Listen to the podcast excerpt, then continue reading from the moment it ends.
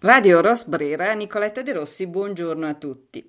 Oggi sono in collegamento telefonico con Berlino con Alessandro Brogani, direttore del giornale Il Deutsche Italia, per la nostra consueta rubrica Una finestra dalla Germania. Alessandro, buongiorno. Buongiorno Nicoletta. Alessandro, tutto il mondo, ma in particolar modo l'Europa, chiaramente guarda la Germania, nuovo governo, quando, come, perché. Eh, come stanno procedendo queste consultazioni di governo? Si ventilava qualche settimana fa che Scholz, cioè il candidato al cancellierato per, della SPD, potrebbe eh, diventare cancelliere eh, intorno a San Nicola il 6 dicembre. Ma come ti pare che, che stia andando? Ma probabilmente cioè entro la fine di novembre dovrebbero arrivare a una fine delle consultazioni. Il programma è stato in parte, gli accordi sono 12 pagine, sono stati già stilati, però si sta discutendo ovviamente fra le tre componenti di questa cosiddetta ampel coalizione, cioè la coalizione semaforo, dovuto, ricordiamolo, ai colori dei rispettivi partiti.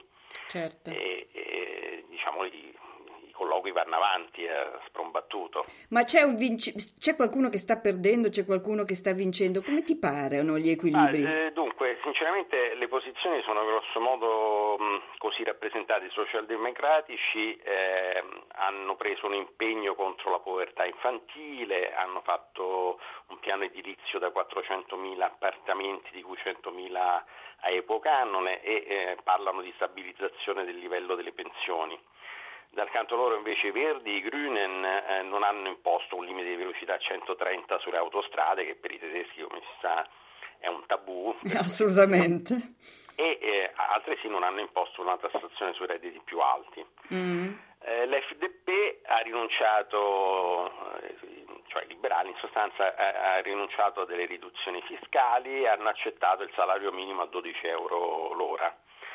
Mm, c'è da dire che sono tutti quanti d'accordo su un punto, cioè che nessuno mette in dubbio il pareggio di bilancio che è in Costituzione, ricordiamolo, in Germania, e sono d'accordo sul fatto che il patto di stabilità europeo e crescita dell'Eurozona eh, non dovrà essere modificato, eh, che ricordiamolo era stato sospeso per via della pandemia.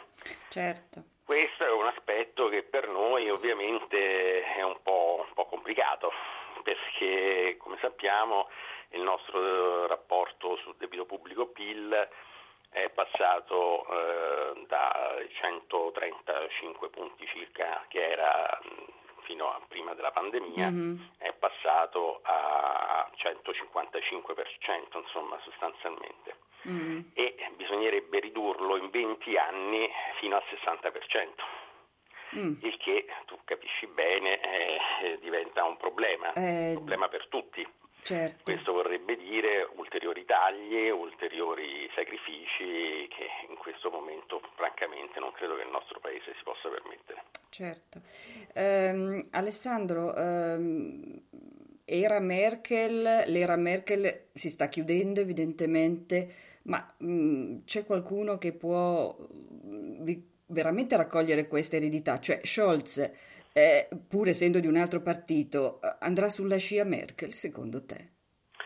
Bah, eh, secondo me sì, nel senso che ovviamente saranno una brutta copia, chiunque, certo. chiunque diventerà cancelliere non potrà fare altro che proseguire su, sulla scia tracciata dalla cancelliera, anche perché francamente di questo è un parere mio personale, di grandi statisti all'orizzonte non è che ne veda molti, neanche qui in Germania. Assolutamente, perfettamente d'accordo. Mm, diciamo che l'era dei, dei, dei grandi politici, forse possiamo dire che con la signora Merkel è tramontata definitivamente anche appunto nella, nella locomotiva d'Europa. Mm.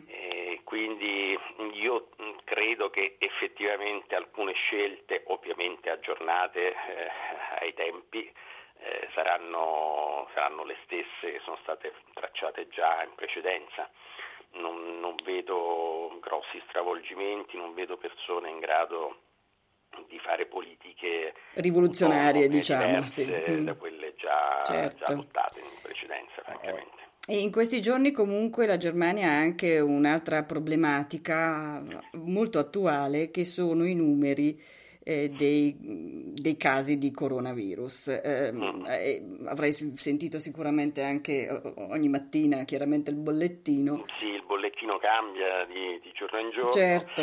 Oggi siamo arrivati, secondo i dati ufficiali del Robert Koch Institute, che ricordiamo l'equivalente grosso modo del nostro Istituto Superiore di Sanità. Sì ha un'incidenza di 169,9 in 7 giorni su 100.000 abitanti. Eh, ricordiamo che il limite minimo era considerato il 35 per i liberi tutti, per così dire. Certo, siamo ben lontani. Siamo ben lontani e ricordiamo pure che alla fine del mese, in teoria, eh, si dovrebbe eh, uscire dallo stato pandemico, sì. Eh, no, più che pandemico, diciamo lo stato d'eccezione. Sì, sì, sì, in, in, questo senso, dal punto di vista politico, evidentemente. Dal punto di vista politico che è stato decretato in precedenza mh, appunto dal, sì. dal Parlamento. E, e, i casi, appunto, come stiamo dicendo, stanno, stanno aumentando. Sì, sì, eh, certo. Dovrebbe essere il 25 novembre, infatti, la data, però. Sì. Mh. Mm. Eh, I ministri della sanità stanno, stanno discutendo mh, questo proprio ieri e oggi, no? Eh, sì, sì, eh, oggi in particolare sì, sì, sì, dovranno prendere delle decisioni. Eh, diciamo che anche qui in Germania si inizia a, se mi posso permettere, questa la trovo una cosa un po' negativa, a parlare un po' di caccia al non vaccinato, per così dire, mm. nel senso che il ministro Span e anche il tuo presidente di regione Süd mm. hanno, hanno, detto sostanzialmente che la quarta ondata è dovuta ai non vaccinati. Mm. Però se andiamo a vedere bene eh, i dati, cioè andiamo a vedere i ricoverati che ci sono attualmente, questo non sembrerebbe particolarmente vero perché ci sono tanto fra i non vaccinati quanto fra i vaccinati. Un esempio fra tutti, ad esempio Hagen, cittadina del Nord Reno-Vestfalia, dove due terzi dei, dei ricoverati sono invece fra i, fra i, vaccinati. Sì, anche per questo si tenta adesso di, eh, di, di forzare un po' e di accelerare eh, i ritmi per il cosiddetto booster, cioè per la terza vaccinazione, esatto. soprattutto per le categorie più fragili, state, certo. Sono state date, per così dire, 112 milioni e mezzo circa di dosi, di cui ehm, una, una, dose soltanto a circa 57 milioni e 800 mila tedeschi che rappresentano il 69,3% mm. di quelli che eh, la doppia dose è stata data a 55 milioni e mezzo grosso modo e la terza dose, cioè questa, appunto questo booster per così dire, attualmente a 2 milioni e 361 mila mm. tedeschi circa il 2,8%. Ehm, partendo ovviamente da, dagli anziani. Da, certo, chiaro, dei fragili, delle categorie insomma. più fragili o a rischio, certamente. Ma vediamo che cosa decideranno i ministri appunto della sanità dei vari land. Ricordiamo, eh, la Germania è una eh, una repubblica federale e quindi chiaramente ogni land ha delle fortissime autonomie rispetto al governo centrale e vediamo se poi a livello di governo centrale, in questo caso il punto di riferimento è ancora, visto che non c'è il nuovo governo, il ministro Spam. Eh, che cosa succederà? Perché come giustamente dicevi, il 25 novembre dovrebbe scadere questo stato eccezionale determinato dalla pandemia a livello politico, chiaramente la pandemia, pandemia se ne frega ovviamente delle scelte e delle decisioni di questo tipo. A proposito di pandemia, di, di conseguenze, eh, la crisi energetica c'è anche in Germania, vero Alessandro? Eh sì, la crisi energetica c'è anche in Germania, lo si può vedere semplicemente andando a una pompa di benzina, eh, certo. ad esempio i prezzi dei carburanti sono aumentati tutti quanti e in particolare si è preoccupati per il prezzo del gas, mm. eh, perché ricordiamo che il gas è una delle fonti energetiche eh, privilegiate in Germania ma anche in Europa. Sì, ma il gas mm. non veniva dalla Russia, no? Non... Dunque, il, gas, eh, il problema è questo. Sto scherzando allora, adesso, ovviamente. Allora, gli impianti di stoccaggio in Germania attualmente si calcola che sono pieni solo, fra virgolette, al 70%. Mm. Eh, la media della, dell'Unione Europea è il 77%, ma in questo periodo dovrebbe essere in teoria al 90%. Perché si è determinata questa, questa situazione? Perché ehm, la, l'Unione Europea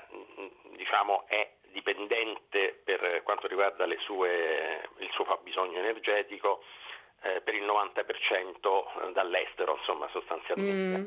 E di questo quasi la metà di questo 90% proviene appunto dalla Russia. Mm.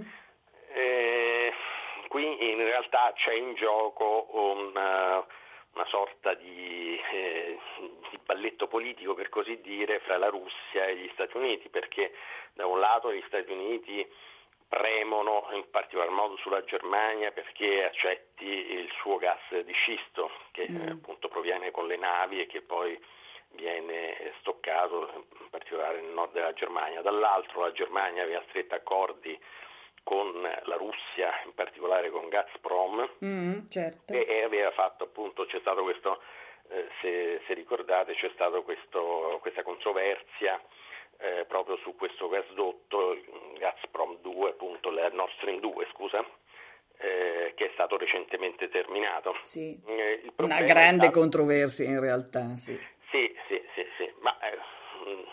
Ormai il gasdotto è terminato, eh, certo. Mm. quindi in teoria eh, il gas potrebbe affluire tranquillamente. Il problema è determinato dai contratti perché mentre in passato eh, l'Unione Europea aveva stipulato con la Russia e con Gazprom in particolare, che è un vero e proprio gigante, di contratti per così dire a lungo termine eh, che si basavano sul, sul prezzo diciamo, del, del, petrolio, eh, adesso eh, diciamo, le, le, le, il quadro è cambiato, per cui si fa un, un, una, una valutazione del prezzo a spot, cioè al momento, nel momento in cui eh, sul mercato spot del gas, cioè il prezzo al momento mh, sui mercati globali, sì. in base alla domanda e all'offerta dell'istante. Questo ovviamente alla Russia non sta bene e per questo motivo, tant'è che lo stesso Putin ha dichiarato che paesi che hanno invece contratti eh, a lungo termine, come ad esempio la Turchia o l'Ungheria,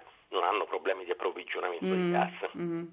E, e quindi c'è questo braccio di ferro sostanzialmente che determina una carenza delle, appunto dei rifornimenti, certo. dei rifornimenti, di gas. E quindi quest, poi è tutta una, una spirale ovviamente, mm, e quindi e anche sì, questo... C'è anche da dire che adesso si inizia a... Eh, forse il problema potrebbe essere inquadrato in modo più ampio, cioè si inizia a, a parlare molto di questa transizione energetica, mm-hmm. non a caso c'è stata questa riunione adesso, proprio in questi giorni a Glasgow, sì, certo. eh, dove si sono riuniti i grandi della Terra no, per discutere del clima, dei cambiamenti climatici, eccetera e per cui si iniziano a sdoganare delle fonti di energia che prima, fino a poco tempo fa, erano considerate assolutamente un tabù, tipo ad esempio l'energia nucleare.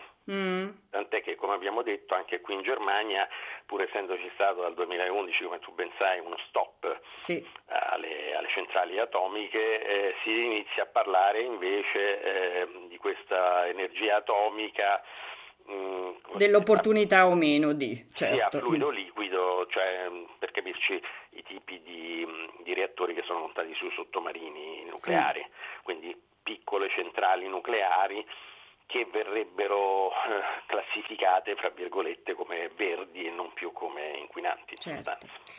Ma eh, cercheremo di eh, monitorare un po' la situazione anche nelle prossime settimane perché in realtà eh, oltre alle consultazioni di governo c'è parecchia mh, carne al fuoco in Germania in questo momento, quindi vediamo, oh, sicuramente ci sentiremo presto per aggiornarci e soprattutto per aggiornare gli ascoltatori di Radio Rosbrera che saluto e saluto anche te Alessandro e, e buona giornata a tutti. Ciao! Ciao!